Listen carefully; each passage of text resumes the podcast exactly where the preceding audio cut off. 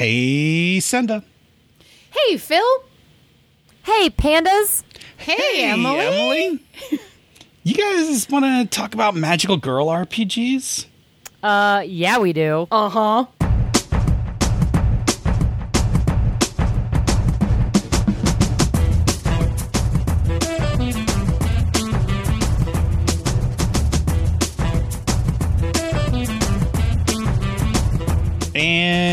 And welcome to another episode of Pandas Talking Games. I'm one of your hosts, Phil. And I'm your other host, Senda. And tonight we have a very special guest as well as friend, Emily Reinhardt. Welcome, Emily. Um, Emily is here tonight to talk about her magical girl game Domina Magica and its new Kickstarter, which went live last week. And we're really excited about it. Yeah, so um, we're going to toss out our normal format tonight, and the show's going to go like this. Since I am the least magical girl on the mics, um, and and actually have not had a chance to play the game, I'm going to ask all of the main questions. Uh, Emily's going to answer, and Senda is going to like add additional info and follow up questions and things like that. So I'm just going to kind of steer this thing along and let the two of you kind of you know run the show. All right. Uh huh. All right, so let's get started. So, Emily, before we get talking about the game, let's take a few minutes and uh, like let you talk about you, uh, so listeners can get to know you better. I mean, I like Sen and I know you really well, but this is a chance for you know everyone else uh, to get to know you. So, tell us a little bit about you. So, yeah, what I usually like to say is uh, my normal format is that I am a professional belly dancer, part time game designer, and not often enough fighter for love and justice. That is But, like uh, a good little bio right there. I like it. That's that's been my bio since I was 13 and created my live journal page and have just been slowly building it and replacing the, the the little verbs over time. I've been replacing them. But but yeah, I I apparently I hate idle time. I can't stand it and I fill my schedule to the brim with whatever I can. I, I do professional belly dancing. I work full time. I do social media for a game company. I am a second degree black belt in kung fu. I am 65% mermaid, more if I'm in water. Uh, so I, I just love I love just filling my schedule and doing all the things, all the things, because apparently I just can't keep I can't keep still. And we can add cosplayer onto that, right? Yes, Right, right. Uh, yep. Including obscure cosplayer. that is now added to my added to my belt is my obscure cosplay, which uh, I did actually have a lot of people. They know I cosplay, and I run. You know, I run my cosplays not consent panel, and I had a lot of people reach out and say, "Why are you doing this obscure cosplay? It's not going to be fulfilling if nobody recognizes you or gets you wrong. How is that? You know, how is that going to make you feel as a cosplayer? Usually, as a cosplayer, you love to get recognized. You love to, you know, get called out and be like, "Oh my gosh, I love your Sailor Jupiter costume." But the fact that you're going to this con as somebody no one's ever heard of, but you know what? For those three people that did recognize me, it made it worth it because when they recognized me and I handed them the candy that went along with my cosplay, they got so happy and so excited. And they're like, "I can't believe this is happening. You're you're my favorite." And one e- one even said, "This is the best moment ever. I can't wait to show my son." Like Oh, that's so awesome. for me, yeah. So Yeah. for me, that really was fulfilling. I don't think I have another character that's going to be that good. I've done my I've done my one obscure cosplay character, so now to to focus back on the other ones that I really want to do. Yeah, I was gonna say I had never actually heard of that character, but I saw the picture from the uh, from the video game box. No one has heard of this character. It was a 2002 GameCube PC game that the company Skittles and Mars made based on the early 2000 commercials. like this what was this weird product? But Wow. you know how What What's impressive is that three people found you at Gen Con. And actually recognized you. Yeah, they and they the bad thing is that they weren't even like they didn't even I had I had the game kind of stuck in my back pocket, but I had the name covered up.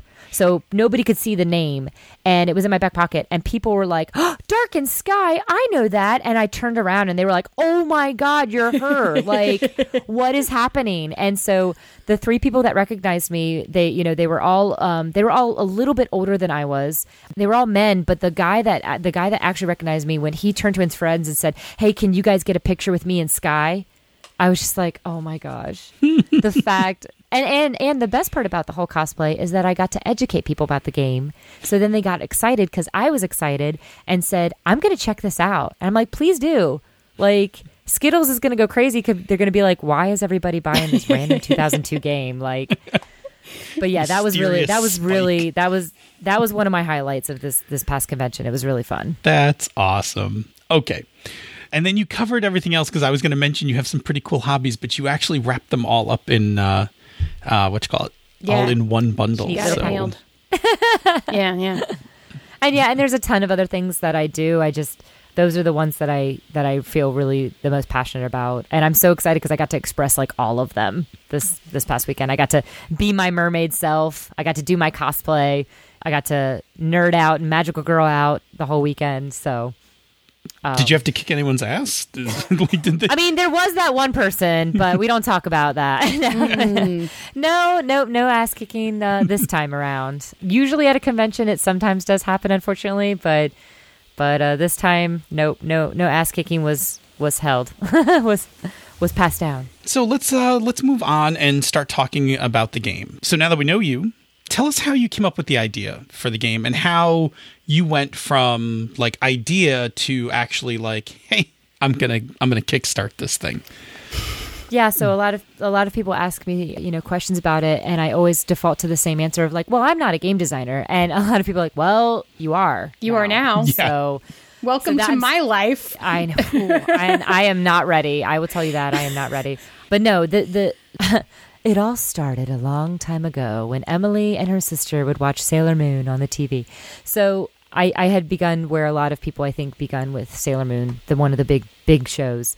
It evolved into, and it wasn't obviously it, ju- it wasn't just Sailor Moon. You know, it was any any show that had this like amazing female character that got put into these you know very emotional situations like i remember watching gargoyles and loving the female character of gargoyles like you know it's just it's it, and i loved her and i drew her and it was that kind of thing of of and reboot i love dot matrix like i loved watching reboot and seeing dot matrix kick butt and stuff like that. So when sailor moon came on i'm like oh wait this show is centered around her. Like this show is not you know guy meets girl and you know, this is about her and her memories and her life and her finding her team of women. And so as a little girl obviously it was super influential with me. And then you know i started watching the other you know some of them obscure some of them not you know i started watching Cardcaptor Sakura loved that show again about her and her relationships i will say later in life as an adult watching the japanese version made it a completely different show but but then I started watching other different broader, you know, um, Princess Tutu and Magic Knights Rayearth and you know anything Clamp related. I Always basically I was like born in Clamp, Oh my god! I mean, how Ah. can you? How can you not? Uh, it was it was everything I wanted and more. So growing up and consuming more and more of that genre of that magical girl genre, I just became obsessed with it. And you know, as an adult, it became wider spread. And so of course, I began like you know, you know how it is with with a genre that you loved as a kid, and you couldn't find it anywhere, right? You're like, I I, I loved this, but you, you, there's no toys yet. There's no there was no shirts, and then now, it's like it's it it's it's insane how big the franchise of Sailor Moon is, you know. So, um, so growing up, uh, it just became bigger and bigger and bigger, and I be- and I consumed more and more anime and more shows and more manga, and I had to have more of it and more video games with, you know, that's why I bought Darkened Skye because it had this kick-ass redhead on the front with this staff, and you know, I wanted to play it, so when I got into role playing games when I was 16, there wasn't much of that yet. There wasn't, you know, back in the day there was it was you know, oh, D&D, Pathfinder. Uh, I think the first game that I ever was a part of that I had experienced was something called Aberrant. Yeah, I remember that. Uh, Yeah, game. so Aberrant, yeah. So uh so I got into D&D, I got into L5R, I got into Pathfinder and then my then my like then I really expanded because then I'm like, "Oh gosh, what is this thing called indie games?" so then I started, you know, I started stuff. Oh, the, yeah, oh, yeah. The uh, I started like then consuming all of this, going, wait, what? There's a there's a whole other genre out here, and so I started playing like people's homemade games, and that got me thinking of like, well, I wonder if there's any like magical girl themed, you know, games or mermaid games out there because I would really like to play those. And now I will say this in present company. At the time, I know, I know. not any. I know. There are there was- some now that are not even just more- mine. There are Right? more now in the past two years than there Yes, was. yes. So, uh, so I remember my first Gen Con, and I was trying to, I still was trying to seek that out, that Magical Girl experience, and still, there really wasn't. You know, games games on demand had a, you know, beautifully beautifully written games that I played in. Um, and so it just kept getting me thinking and got me, you know, kept getting the wheels turning of like, well, you know, maybe since there's no game around, maybe I should design one, or maybe you know, I'll put the idea in someone else's head or, you know. So then it just kept being this funny thing of like, oh yeah, like my magical girl game. And mm-hmm. then it started to take shape.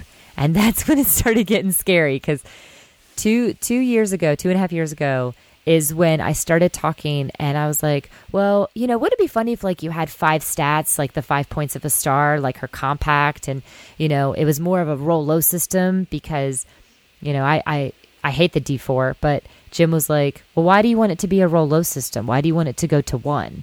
And I said, do you want the magical girl answer? And he said, yes. I said, the magical girl answer is listening to that theme song of Sailor Moon.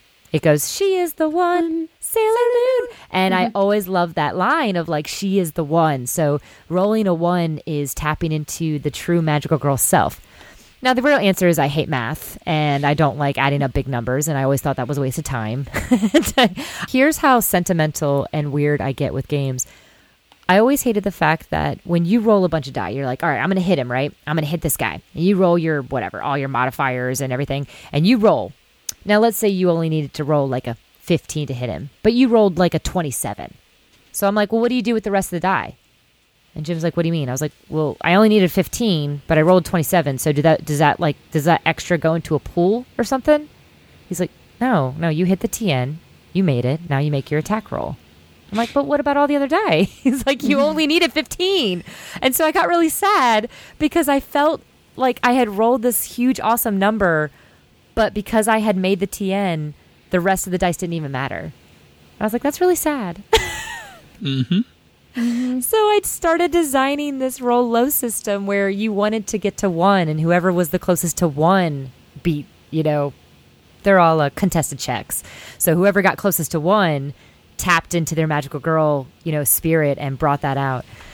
So that was really the inspiration for it. Was uh, I wanted a ridiculous Sailor Moon esque game where I got to shout out a sixteen syllable attack and Uh-huh. make up my huge transformation sequence. Oh my gosh, and- yes. you know you know the the fun parts and and then as it came as it started developing it also did what a lot of magical girl shows do and focus way more on the relationships you know you want to get to the fun parts of transformation and that beautiful sequence where she uses the crystal to save everyone and then the game started taking shape and becoming way more about well hold on before you reach your magical girl potential how are you guys friends? And like you know how how are all four of you or five of you or six of you you're all established friends? So then it became it became more about the connections you have with at the table.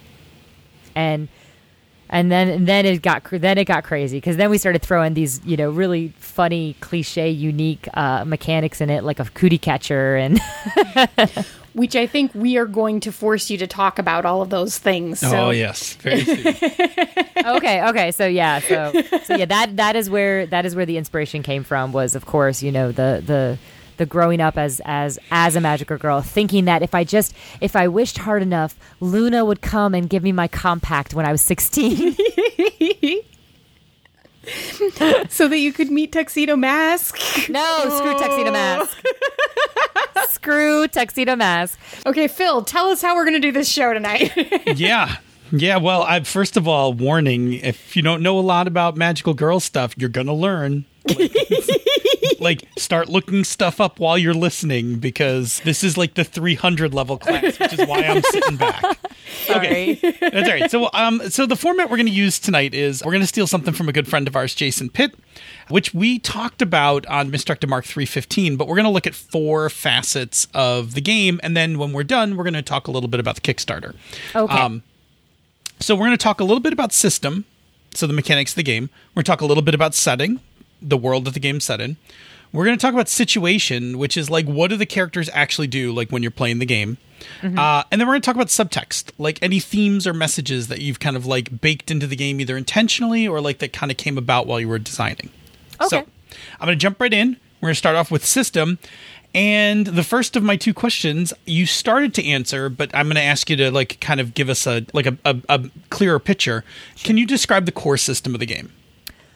So, yeah, the core system of the game has changed a little bit, but basically, what it is is you start off the game as a schoolgirl, and the decisions and what you do as the schoolgirl will directly affect what your magical girl looks like and, and what the big bad takes shape.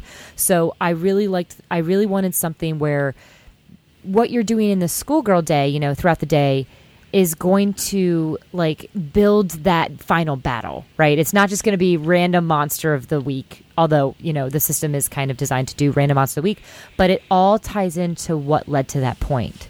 And the system uses a lot of unique things I think to to get you to that point. One of the things that you will use is there is a double-sided character sheet. So you will play as a schoolgirl, you'll set her stats, you will gain heart shards throughout the game session and for succeeding your rolls and role playing as your schoolgirl. Once you then transform, you you wipe your die, wipe your heart shards, and you physically flip the character sheet over and get to build the magical girl over again. Uh-huh. But this time using what you know of your schoolgirl. So a lot of people go into it going, I'm gonna be the, you know the kick butt Jupiter girl, and I'm gonna I'm gonna be sassy, and I'm gonna be you know, and then all of a sudden that's not who their schoolgirl is. Their schoolgirl takes on a different form a bit, and it's like, yeah, they're still kick butt and strong, but they might have feelings for their teammate, or they might you know have a crush on a guy that they don't want the team to know about you know. So then all of a sudden you know they've got their they've got their strongest die in the strength category but then they flip over their character sheet and their magical girl might change a little bit. It might not be the same as your schoolgirl. Like you wanted to play the kick butt jupiter character but you're the way you interacted with people and the way you built these connections with people your magical girl turned out a little bit different. And that's great because you know that's i feel like your school your schoolgirl learned a couple of lessons. So the magical girl is like your true potential, you know, personified into, you know, magic. So I really wanted to emulate that. I wanted to build a world that what you did in the half first half of the game really affected and and you know, not necessarily had consequences, but built that second half of the game. Right. I think that's actually really cool because that's one of those things where if we talk about an individual episode of something like Sailor Moon, it always has like this through line of like how it's related. There's frequently some sort of mini moral to the story, right? And so oh, and be- that's in that's in my game. Too. Oh, you know. I know. Oh, you know. I had to put that in there. Um, so it constructs that and and it constructs that in a way that you don't have to necessarily know what it is when you start the game which is really cool right? Yeah. But so one of the other you got two other kind of cool mechanics going on maybe three that that that i'm going to ask you about quickly. So the first one is you already touched on it briefly about rolling low. Um, but do you want to tell us a little bit about like how you assign dice to stats and kind of how you actually roll that stuff Well, I won't say in the very beginning because this is kind of the, the secondary thing you do in the game is you build your your schoolgirl.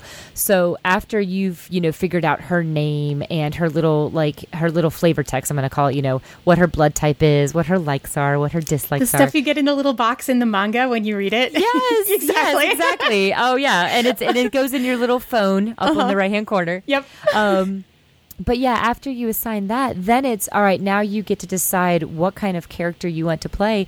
So there are five different stats, and against, and it's still kind of in the works at the moment. Um, I've already changed one of the traits like five times, and probably will again. But um, it's the five traits that I think make up a magical girl. You know, it's it's strength, it's friendship, it's you know persistence, honesty, and kindness. And those are the five stats that I think really make up a magical girl. So what you do is you take your your five die. We do not use the d20. Gasp. I know we don't use the d20 in this game, but you take five your five die, your your d4 through your d12, and you assign them to your stats. And it's not necessarily you know. i- it's one of those things where you're going to roll you're going to pretty much roll all of them but you're going to be proficient in at least one of them because one of them is going to have your d4 Right. and that's your best chance to roll a one. Now I have seen it mess up a couple people, but I have seen people like, like I'm going to roll my d12, and I'm like, okay, and they nail it and roll a one, and it becomes amazing. But yes, they get to assign the dice to the different aspects, and so you're going to be very proficient in one of those five skills, and you're going to be not as proficient with your d12, and you obviously you range from there when you change your magical into your magical girl, you get to reassign those die. You don't have to keep them the same.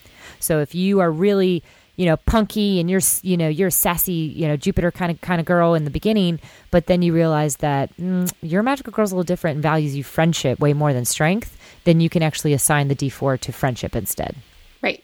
So the other really cool thing because of course we play this on she's a super geek so i have like the insider knowledge here um so the other thing i want to ask you about specifically is the way that you use the cootie catcher in the game Yes. because there is definitely a lot of cootie catcher use in this game There is. and it's part of the fun setup to get your story going and i love it So yeah, so we use we use before you do anything in Domina Magica, you are going to set the scene of your unique episode, and how you do that is you and your team are build a cootie catcher slash fortune teller, uh-huh. and it's really funny because I had I have had a lot of male. You know, players in this. I've had a lot of males that come to my table and like, I'm so excited to play Magic Girl. And the first thing I ask is, do you know what a cootie catcher is? and some of them respond with, "Nope, I have no idea. I know it's that weird thing that you know the my my classmates in middle school used to that mysterious thing that girls would use, triangle Yeah. thing that they would do the weird hand thing with yeah So uh, yeah, exactly. So it, it was it was built as a fortune teller. You know what's funny is I really should do my history on this. I need to look up like who the first person was to. Um, but it really it was built in middle school to act as kind of a fortune teller. Of it would usually be used to be you know red, yellow, blue, green on the outside and numbers on mm-hmm. the inside, and then and it, it it was it was a paper version of a magic eight ball yes because then you would ask the question, you would pick a color, you would go in and go one, two, three, four, five, and then you know open the thing, and it, it usually would say like yes, no, maybe in the future, you know, you might get married. So, so how we use it is different.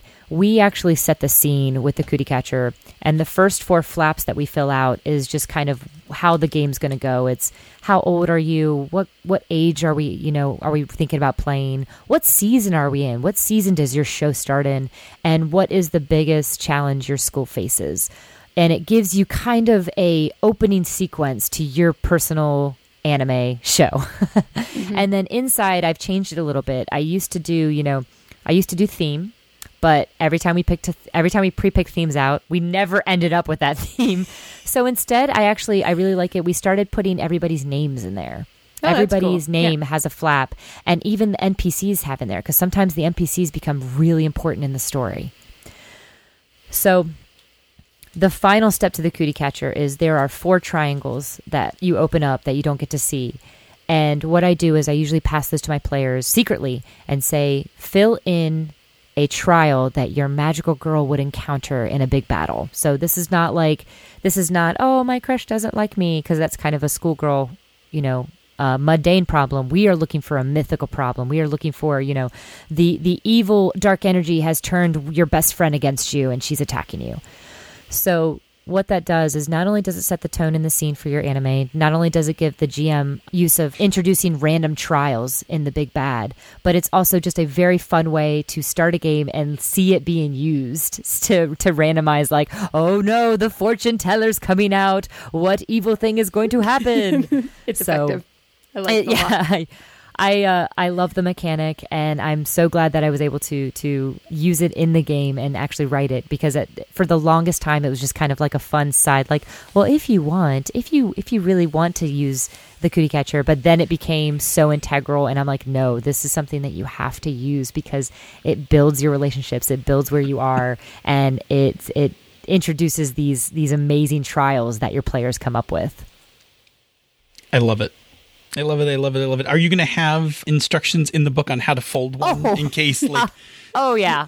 Yes. Oh yeah, because uh, as I'm noticing, uh, guys know of them usually. Yes. they have no idea how to build now them. I will Yeah. tell you a little. I will tell you a little weird thing. I actually know how to fold them because uh, we used them as wedding favors at well actually we used them as icebreakers what we did was we made them and then we put facts about different people at the table inside of them Oh my gosh, that's so That's cute. so and put them like and then like put them out at the tables. And then that way as people were sitting there like you know like waiting for dinner and stuff like that like you know they're you know playing them and then like opening them up and like oh who who collects motorcycles? And then like start you know chatting with each other and things like that. That's so cool.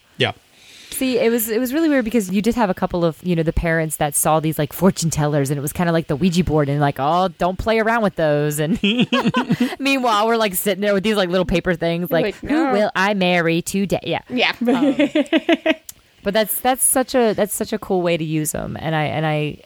I think that's awesome because you're taking something that like has had one purpose for so long, and now you're like, but look what else it can do. But it's great. It like ties back to school kids. Like it's like a really like it's really good. And and it's um it's uh tactile. It's It- it- uh it, i mean it's it's really cool. Like it ties into like it, it's going to tie into like how failure works in the game. Like i mean nothing's going to sound worse than when you start playing this game like hearing like oh you failed your roll click click click click click click. Oh, Yeah, yeah. oh, I yes, I can can can can confirm. I don't think that episode of She's a Super Geek will have come out yet, but can confirm.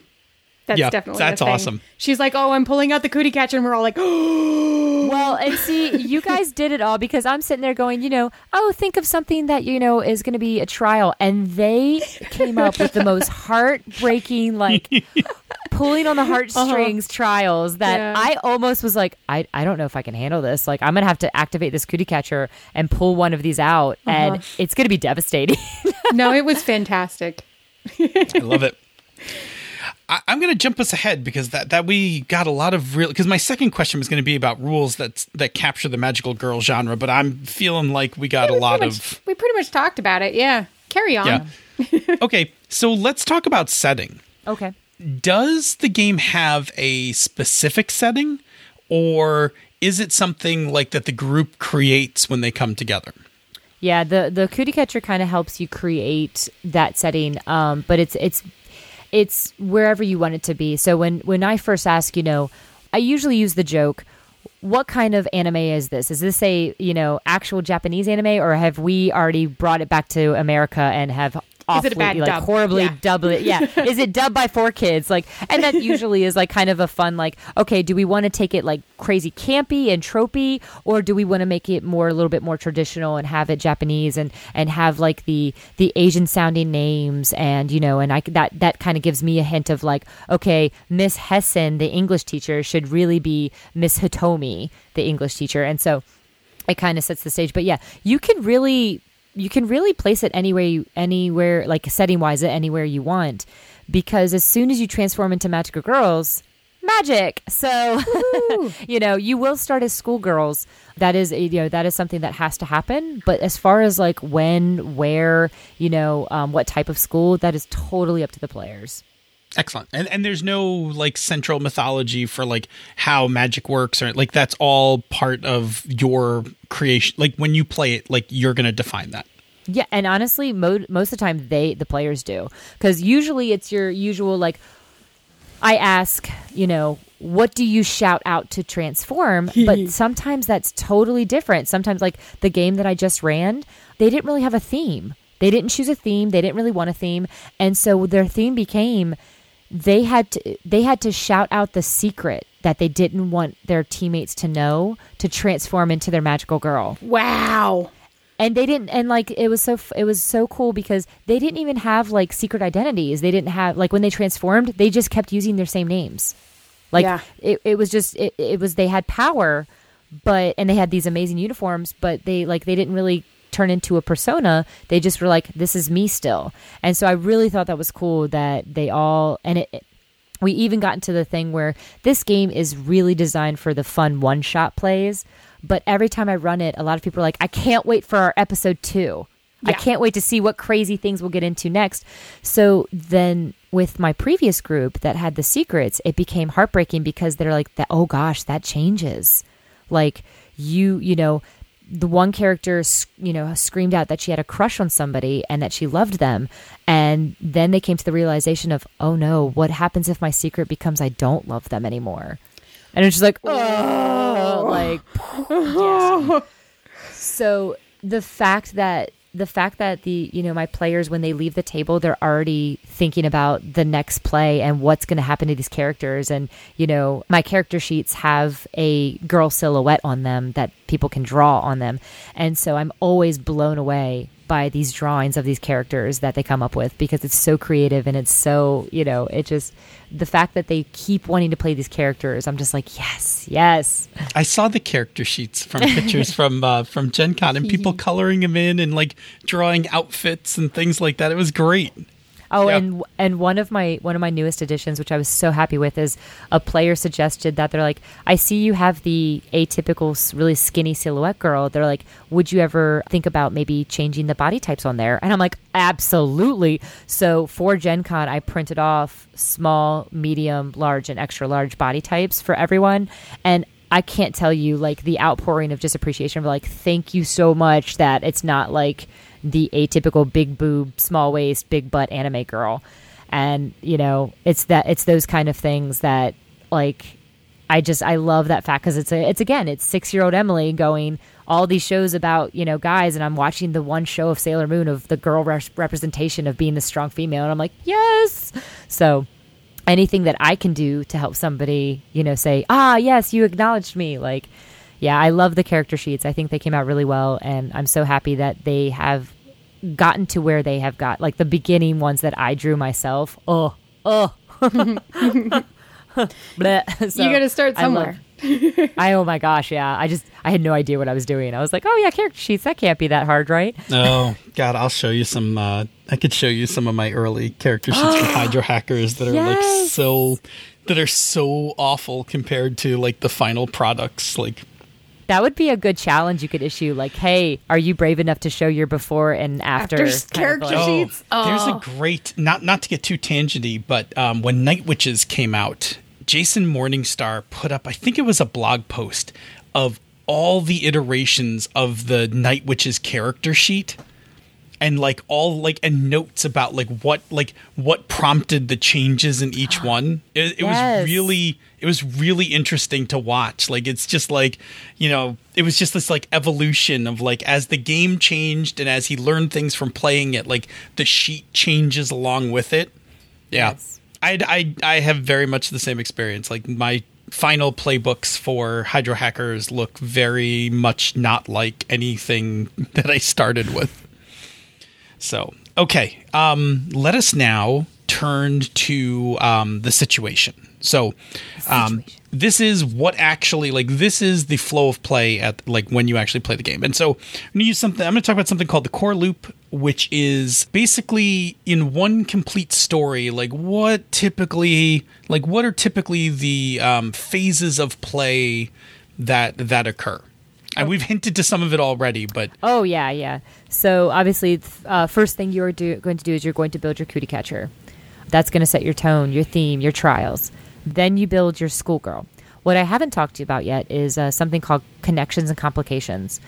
You build these connections with the two people on your left and right, and then the GM will throw a complication in there.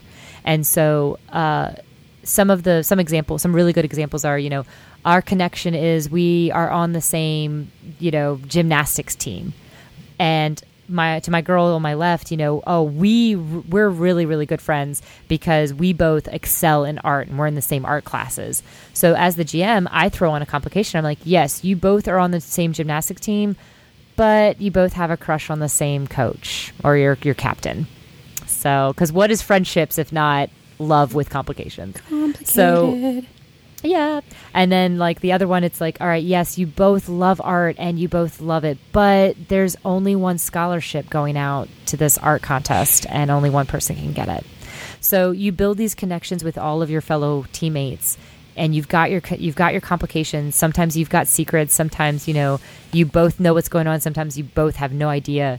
And it, it just I love it because it, it it immediately builds these characters so fast and they become you know they're so full of life so fast with these you know connections to people after you build your schoolgirl, you you role play a you know a, a a typical day in the you know life of a schoolgirl. You go to classes, you make friends, sometimes you make enemies, and all throughout this, there's these weird things happening at your school. There's these weird, mysterious, you know, why is that guy so creepy? Why is the new transfer student so you know off-putting? Or you know, what was that? What was that creature I saw dart into the magical forest? Or you know, whatever.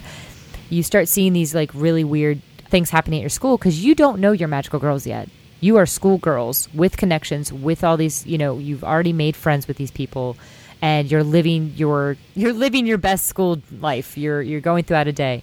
At the apex of the game usually about the halfway point sometimes more because i know a lot of people love role playing you know schoolgirls. Um, the magical creature comes into play and sometimes the magical creature is a magical book. Sometimes it's a magical amulet. Sometimes it's a wand but the the magical item slash creature will come into play and say i'm so glad you four or five or three have come together because i need your help i need you to make a contract to become a magical girl and thus begins the second phase of the game you turn your sheet over and transform when you are a schoolgirl, you are gathering something called heart shards, which I love to represent with Skittles. And I'm sorry, but you because I eat them later and it's horrific. But um, so you're gathering heart shards, and the way you do that is either you you successfully roll against some of your challenges, or you you role play into your schoolgirl, and the GM is just giving out heart shards to everyone who is you know emulating their schoolgirl and persona when you flip over to the second side and you go into your magical girl persona, your heart shards are your spells. They're what you can do.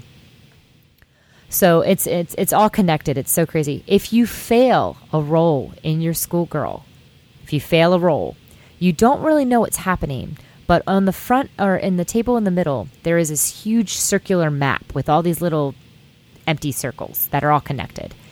If you fail a roll, all of a sudden you get to roll a die onto this map and you feel the dark energy fill the world and start growing. So the schoolgirls are having fun. They're, you know, they're living their day to day, you know, class to class life. But then they also see this map in the middle that's slowly growing with dark energy. Uh-huh. So when they so when they flip over to the magical girl, they have to fight that map that they built together. So they've got their transformation sequence, they've got their awesome persona name. They get to, to they get to tap into their magical girl selves and they fight the the battle map, what we're calling the dark energy circle. They get to fight it because they literally help build it. Like by failing their rolls, the dark energy was slowly creeping in more and more.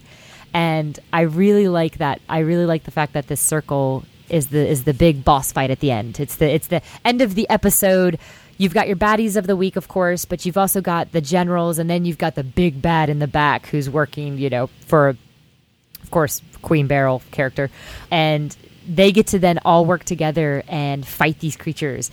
And I really like it because at, usually at the end of the episode, I will usually throw in something of like, you know, they defeated the big baddie. I said, yes, but the screen pans down and you see a pair of high heels walk dun, to the ashes dun. of your fallen enemy. And it's like, pathetic. I'll try better next time and walk away because it's never over. There's always never. a bigger bad. Never. Um, never over. But yeah, and then uh, and then at the very end, we get to wrap up our episode by doing kind of a PSA to the kids who watched your show of like, what would you say to the, to the, a Sailor Moon says? Sailor it's says. like what what kind of message do you want to throw out there to the kids that watch your show? And sometimes it's very heartfelt and warming, and sometimes it's ridiculous. so that's pretty much the entire gameplay in a two minute nutshell. Love it. Love it. I love the PSA at the end. That's so good. It's very Sailor Moon. It's very everything. It's really good. Well, I, you're saying very Sailor Moon, but I was like a child of the 80s. And so, like, when I watched G.I. Joe as a kid, there was always a PSA at the end of. Mm-hmm. Uh, at the end of GI Joe. So the more you know. The more you know. There you go. All right. So now let's talk about subtext. So okay. subtext are like the messages that like about life and about the genre and things like that that like we bake into the games. And sometimes we do it deliberately like we have a specific message that we want to convey through the game. And sometimes just as we're designing like we like we realize like we put messages into the game. So are like have you did you deliberately put any kind of like you know subtext into this game? Or did you find some while you were designing? That is a interesting question We asked the hard hitting questions on pandas. Yeah, I mean, I, I, in, it's so weird because in the beginning, I wanted this game to be everything at once, and I really had to be talked down to, you know, I was just like, let's put you know Luna characters in it, and let's put this, and you want I want to be able to you know play a magical girl, but then I also want to be able to play a magical creature that has a group of girls, and I want to be and and I just I wanted it to be everything and nothing at once, and it was just it was so it was so messy. So, of course, my partner in crime, Jim, was like, you know, you can't. He's like, you can't. It's t- it's too much. It's it's way too much. You got to pare it down. And I was like, no, but I don't want to give that up, and I don't want to. You know, there was a whole thing where you as a group got to roll the d20, and the d20 was your, you know, Deus Ex Luna, where if you if you rolled a one, you got the super special secret awesome wand that you know destroyed the enemy. But if you rolled a twenty, you might have to fight, you know, four more enemies. And so there was this whole Deus Ex Luna, uh, you know, um, mechanic that I really wanted to put in the game, but it just, it just didn't work. And I kept trying to force it and force it. And as soon as I was like, all right, let's, let's, you know, write that out of the game, things started fitting together way more, you know, smoothly. So there was a lot of stuff that I wanted the game to be because Magical Girl anime is so broad nowadays. You know, it's everything. It's, you've got your more like darker themed animes like, you know, Princess Tutu and Madoka and and all that and and you've got your you've got your over the top crazy like diabetes kind of magical girl animes like um, Glitter Force and all that. And then you know you've got your renaissance classic ones. I wanted my game to encompass all of those and it just it, it can't. You can't. Um, that's why all these shows exist because it's too big of a genre. So i guess the subtext that i put in is i really wanted everyone to play a group of girls that were already connected because a lot of you know a lot a lot of the older magical girl animes take on this kind of format where they introduce one girl and it's just for, for for a couple episodes. And then they introduce another girl and then it's just her. And then or you know just those two. And then another girl. And then maybe 15 episodes before then and so Oh you, my they start yes. building everything. But in my game i couldn't play that way because you know how fu- you know how boring is that? Where it's like all right now you guys don't say anything for 50 minutes while this girl does stuff and now so my my game I, I noticed that it takes on a lot of other different genres that i'm getting used to where there's already established group of girls that transform together so it was weird that I didn't know a lot of animes like that at the time, but because I was building this game, I started noticing more and more of like, oh yeah, that's right. They all are together in the first. They're not they're not like your atypical, you know, ones where they find each other. Like technically like Magic Girl Rayearth, they were all three together in the beginning and then went to the world and then transformed together. So th- that subtext was something that kind of surprised me where I'm like, oh yeah, there are a lot of magical animes like that where the girls are already friends and they're already established and then they, you know, fight evil as a group instead of one girl finds her power, then the second girl, then third. So I think that's probably the biggest one. I love it.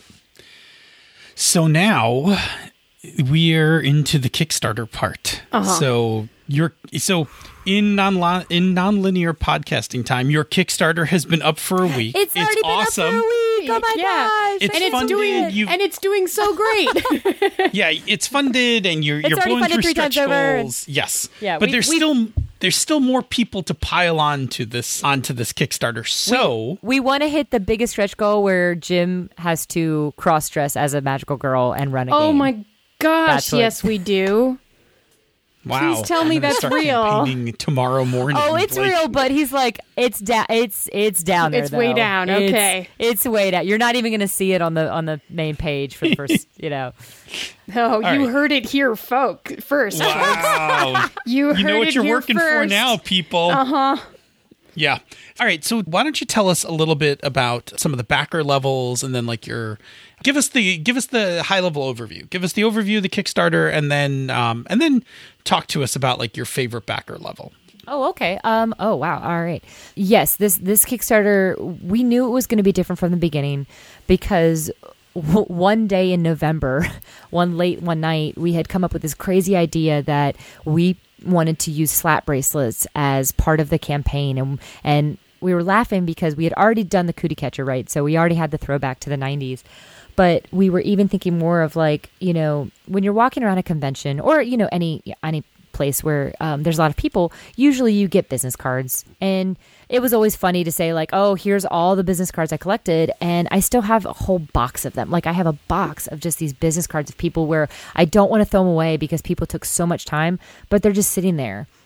So we were laughing and saying one night we were um, going to create slap bracelets so that way when you walk around, you're just going to play with them all day. Like you're just going to walk around a convention with these silly slap bracelets. And then I said, well, no, wait. Or, you know, whoever said, Jim or I said, we both were like, wait, uh, why don't we send them out as part of the Kickstarter? You know, instead of it just being our business card, let's make that something, you know, that can people can get.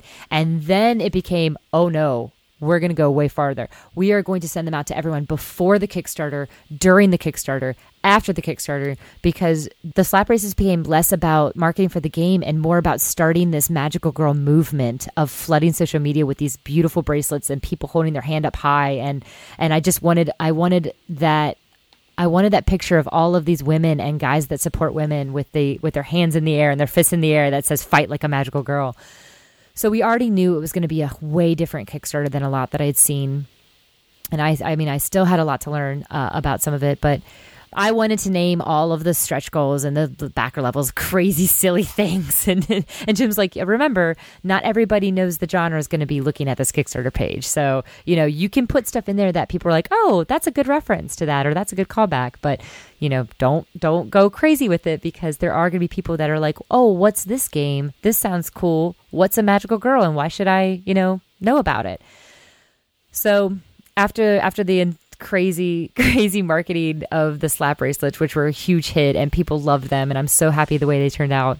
Then we started thinking about, you know, if I, I just kept asking myself, what would 13 year old Emily want in a magical girl game? Like, what if I was 13 years old and watching Sailor Moon in the middle of my, you know, whole renaissance of magical girls and I went on to Kickstarter? What would I want to see? And so I built that page for her. I built that page for every, you know, just young girl that's on the internet looking for something that is cool for her to get into and for guys and for every it became it became this whole movement for me. It's way more than just a yeah this is a cool rpg book for you guys.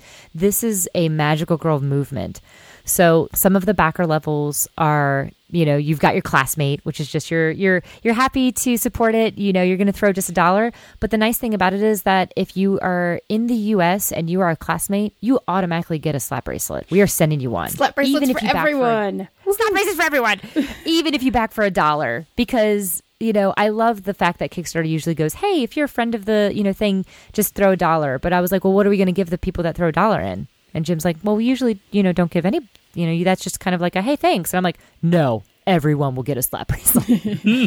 so then Jim, of course, is over here going like scraping his nails down, going, "Oh my gosh, you don't know about the shipping, you don't know about international shipping." And I'm like, "Oh, it'll be fine, it'll be fine." so I'm sitting here throwing slap bracelets at everyone, and and poor Jim is losing his mind.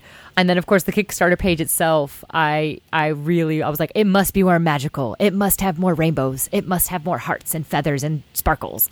And you know, Jim is like, Kickstarter will only do so much. We can only do so much with this page. So, and I'm like, no, it must have more sparkles. So, um, so yeah. So some of the backer levels are really fun. Um, I really was excited to create the you know the crazy one that nobody that we you know you're like well no one's ever going to back at this level so i kept saying like what's what's going to be that and we we were laughing saying that the the insane backer level the neo princess queen serenity uh-huh. backer level uh-huh. is you actually get a magical book that will transform you into a magical girl. Like it's real. And then we have a little disclaimer that's like, it's lack of magical powers is not a disclaimer. Like we have a disclaimer at the bottom that it's it's we have we have no control over the lack of magical powers that you may or may not inherit with this book. So yeah, I had a lot of fun with the backer levels. The stretch goal levels, of course, I wanted to take it in an insane, fun way. But Jim's like, no, again, we got to think about actual goals like what what's going to happen when you reach these. I'm like ah whatever just throw you know like we'll dress up as magical girls. So we thought about obviously the the realistic goal levels and that was a, that was a challenge for me because I'm like I don't know what what do you get with the book? Like can we send out you know more slap bracelets? Can we send out you know pins and replicas? And he's like no no this is you are designing a book. You have to you have to put things in the book So a lot of the stretch goals are, you know, more artwork, of course, to make it beautiful because I want this crazy hardcover, foiled, embossed, stamped book. and the uh, so more artwork is always always a plus. Additional like additional settings we put that in there too because it's kind of hard with this game to then say, "Oh, I want to be mermaids." Well, it's like, hmm, well, how are we going to do a high school with mermaids? So I uh, some of the the stretch goals are more of kind of like tailoring the game to those kind of settings, settings that might just that might be more hard to to play in a high school level. Like we have one that's called like Renaissance Knights. Um, we have one that's uh, magical mechs, which of course Jim was really excited about because I like, can imagine. wait, course. Yep. wait, mechs, and I'm like, oh yeah, Oh yeah. so, and then um, one of the bigger fun, because of course uh, Jim was like, "All right, what fun one do you want to have for some of the bigger levels?" And I was like, uh, "One of the bigger, but still attainable levels is uh, Emily gets a new black kitten, and the backers get to name it." Aww. So I thought that was really What- fun, and Jim's like, "That's kind of a responsibility." no, it's fine. But- it's great. It's great. it's great. I it's like fine. it. I like it. It'll be Um, fine. Um, but yeah, so those are just some of the the more realistic and fun kind of uh, kind of goals that we're we're trying to we're trying. Magical Girl animes and everything is usually a fun, lighthearted thing to watch, and you don't really get the deeper meaning of it until you're already halfway sucked in, and then you're like, oh, Oh, oh yes. oh, this show's about feelings, not oh. just Oh. magic. Like, yeah, we are. So that's what we that's what we kind of wanted to do too. We wanted to have like the fun kind of things, and as the deeper and deeper you get to, it's like, oh, okay, like, yeah, it's it's it. This is this is getting heavy now. So, literally and figuratively. But yeah, so so the the I wanted the Kickstarter page to be this. Uh, cra- like do you guys you guys remember MySpace that had like the Uh-huh. cursor that made the wand and Yeah, yeah. Sparkle's following you around, and GIF, GIF backgrounds I'm- that I'm- shine in the background, like that sparkle. Senda, you get me. I'm- Senda, you I'm get totally me so with much. you. Um, Totally um, with uh, you. one, one, one. The Kickstarter page cannot support. now you sound like so- Jim.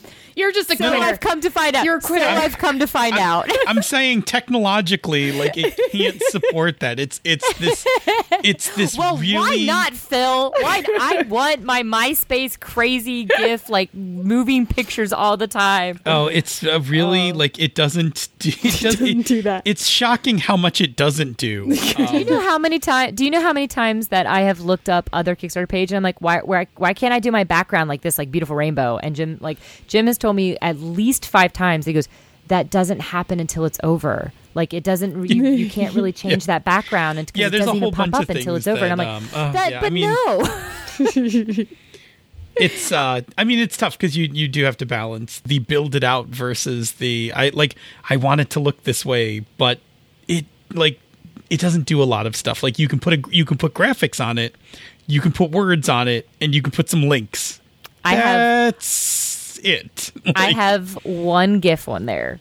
GIF. Sorry, Yeah. everyone. I say GIF. That's so I do I have say one GIF GIF, on too. did there. you say it correctly I say Yeah. GIF. Okay. Because you know what? It is a graphic image. I know, I know. It's not a graphic image, so we don't have to have that debate on mics. But, yes. I'm with you. And and here's the best part is that of course the one GIF that we we picked because Jim was like you you can have one one. Uh, so of course the one that I picked is the one of my hands doing the cootie catcher. uh, yeah, that's important. it's perfect I feel like because that you is have the to correct one. demonstrate Yeah, yeah. See see I Yeah, thought so too. good. All right, well, that is our look at Domina Magica and the ongoing Kickstarter, which you guys should all go check out. The link will be in the show notes, of course. hey emily before we uh, close out the show tell everyone how they can find you on the internet Okay, so you can find me most likely at my Twitter handle, which is KickassEmily. I also you can follow me on Instagram at Sup I'm Batman, and uh, of course my Facebook. Will, um, I guess we could do Facebook, right? People still do Facebook. Sure. Uh, my MySpace unfortunately is closed down. Oh man, No MySpace. I know my live journal's still up, but I am not going to direct you to that. So. I am also part of Third Act Publishing, so you can look it up that way. And of course, searching Domina Magica will get you to me. Yeah, cool. Awesome. Before we uh, close out the show, Senda, tell us about another show on the Misdirected Mark Network. Sure. In Down with D&D, Chris and the Mad Wizard Shawn Merwin dish about everything D&D with a focus on the brand and newest edition of the world's most popular tabletop RPG. Awesome. Say, Senda, where can people reach us on the internet? Well, you can find us on Twitter at Pandas Talk Games. You can find us on Facebook at facebook.com slash Pandas Talk Games. You can find us in the Misdirected Mark Google Plus community, or if you prefer, you can drop us an email, panda at misdirectedmark.com. And Phil, once they've found us in one of those places, what can they do with that information? Yeah, absolutely. Uh, please send us topics for the show. We love talking about the things that you want to hear about. Uh, in fact, we, uh, as most of you know, are lazy and don't come up with our own topics for the show. So we basically rely on you guys 100%. to keep. yeah. Yeah, 95, Locally sourced. 95%. 95, 95% 95. local sourced. Okay. Yeah. Uh, we rely on you to keep us afloat with topics and ideas. So please send them. Don't worry about whether they fit our formats. We're getting pretty creative about making them fit or just modifying our formats to, to get them to work. If we like the topic, it's going to be on the show. Yeah. So don't worry about it. Just send us what you got. Senda, what can people do uh, with our social media besides send us topics? Well, you can send us your table selfies, and since y'all just got back from Gen Con couple weeks ago, you should be posting all of those awesome pictures that you took at Gen Con, right? Of you playing awesome games with people. We want to see them and we want to know what you were playing. So we'll post those on the social media of your choice. Twitter is the easiest place for us to find them. And hashtag it table selfie. And we like I, I also feel like people, if they have the slap bracelets, should also Oh man. um, yeah, Oh, should Phil, also you- post you them are- and tag our social media. Yeah. You are amazing. Yeah, yeah. What's what is Yes. the tag that you're using for those slap so bracelets? if if you have a slap bracelet already or if you are getting one in the mail soon please please please take a picture of it hold it high in the air or just post your best magical girl pose and we are using the hashtags fight like a magical girl and hashtag domina magica yeah. So do all of that. What she said. If you like what we do here elsewhere on the Misdirected Mark Network, you can support our Patreon campaign. Pay, you can go to patreon.com slash MMP. Patrons of the show get all sorts of goodies. You get the bonus outtakes from the show, the ever racy and sometimes red light district after show from the Misdirected Mark. I blame you you. get access to the Slack room for life, and you also get cool things that we like wind up designing and creating. We sometimes just uh, surprise our uh, our patrons with. And on top of that, we also like to do some patron shout outs where um, we often just mangle your last names um, in about that. honor of uh, of your patronage. We love you. So, uh, Senda, you want to just roll through these tonight? Yeah, sure. Robert Dorgan, the Dragon Lord of Down with D&D. Thanks, Robert. You probably won't hear this because you're listening to Down with D&D, but we still appreciate you. Uh, Glenn Sealer, thank you so much, Glenn. And Chelsea Clark, thank you so much, Chelsea. Say hi to the pterodactyl U Tech team for us. There you go. Say, Senda, what's the other thing people can do if they're not supporting the Patreon or unable to port- support the Patreon, which is also totally fine, that makes us oh so very happy and just happened not to uh, not too long ago? I know it makes me really, really happy. You can leave us a rating or review on Apple Podcasts or the podcatcher of your choice. Every new review that we get actually really does help new people find the show, and it makes me super giddy because it is artistic validation for the amount of time and energy that we put into editing and writing these shows. Are you We do guilty like yet? validation. Are you guilty yet? Write us a review.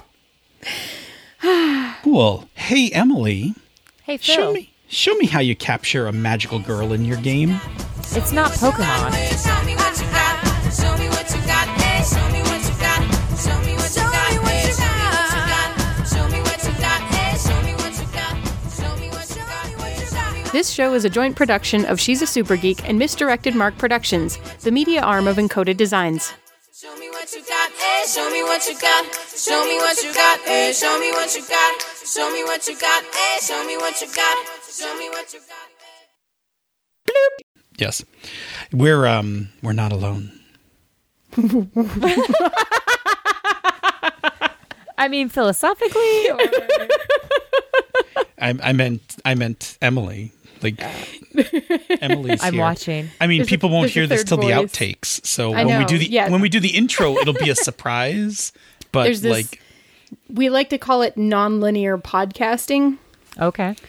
because the things that we do at the beginning, they won't actually hear till the end. Ah, it's like a Tarantino kind of yeah, situation. it's like Yeah. Memento, except that with less editing. Oh, no. less editing. I don't know if there's less editing. It's nice that you think so. This thing just rolls off into like an assembly line, right? Like it's No, no, it doesn't. handcrafted, bespoke, made outtakes. bespoke, bespoke outtakes. Yeah, absolutely. Many pandas, kumquats, and apparently toast. Yeah, and I did. Somebody asked him. I, I think it was. um I, th- I think it was Schmitty who asked me if I remembered to turn the dryer on. Uh, I- and I did. I did remember to turn the dryer. For people who might be wondering from last week, I did remember to turn the Right. dryer on. The suspense I know was intense. Bloop. Okay, so do we need to have a quick conversation about your straw to remind you to not Oh, let me take. All right, let me take one last drink. Fine, one hang last on. drink? You need to get a uh, you need to get a silicone one. Hey, we're gonna do a thing. We're totally going to do a thing. Is it time to do the thing? I'm not looking at the time. We should. We should do a thing. Okay. We, should, definitely do do a thing. Okay. well, Um, you're you're starting the thing.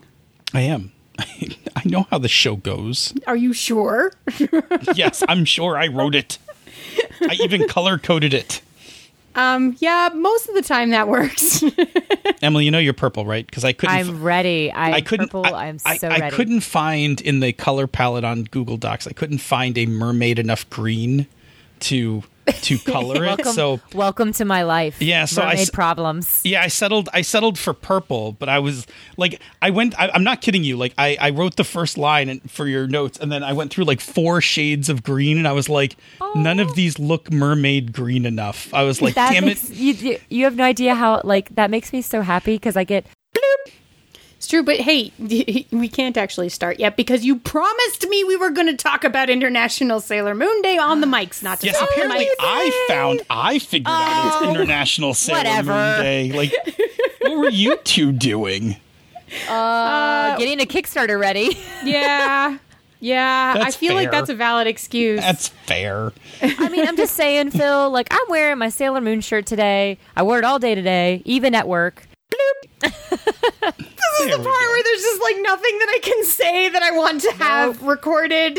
Nope. like there's just, Gonna nothing. leave that one alone. Put I that just one can't under touch it. squad goals. That's yeah, my, uh, just, just oh, Hey, Senda. you didn't meow. Oh, damn it. I was afraid if I meowed, it would throw Emily off. We didn't talk about the meow. We talked about the music, but not the meow. Okay, but you have to meow. Meow. I can't. Why can't you meow? It failed me. I just I lost my meow. It's fine. It sounded exactly like my cat when he loses it in the middle, right? Okay. Yeah. Okay. All right. I'm gonna try it again. Meow. Okay. Shh. Bloop. Boom. Boom. Do. Emily's got to listen to us sing. Yeah, but she's um, dancing, um, which is the best.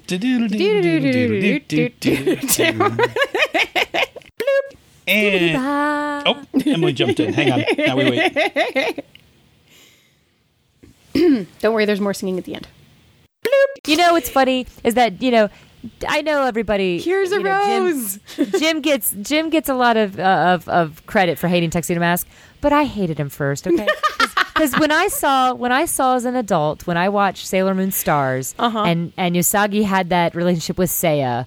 I just want to say, like, I'm like, that's yes, Seiya. And the funniest thing uh, is, of course, all of the comics and the memes that popped up because of that. And I'll never forget the one where the scouts like burst in when she's about to kiss Seiya. You know, she's about to she she and Seiya are about to kiss, and the scouts burst in and they're like, Usagi, no. And she goes, Why not? Darien or you know Mamo Chan is never here. He doesn't do anything. He shows up and just explains stuff to me and then runs off like No, throws a rose. You doesn't didn't anything. do anything. Yeah, I know. Like, why? And they all look at Chibiusa, and she disappears out of existence. And she's, they're all like, "That's why." Man. Stupid time oh. paradoxes. Oh Okay. Oh my god. Okay. but Getting captured is going to be the thing I write in the cootie catcher. oh, okay. Yeah. That's a good one, actually, though. Yeah. Show me what It you got. happen. Show me what you got. Show me, Show me what you got. I know how to end this conversation. Bloop. Wait, you can't even say that. What am I going to do with that? I'm just going to have to cut it out. You're gonna just delete. it's just going to disappear in the cutting room floor. No, no, Senda, edit that back in. We're fine. No. No. No. no. Bloop. Now we should end the show. Yeah, we should. Okay, bye. Bye. and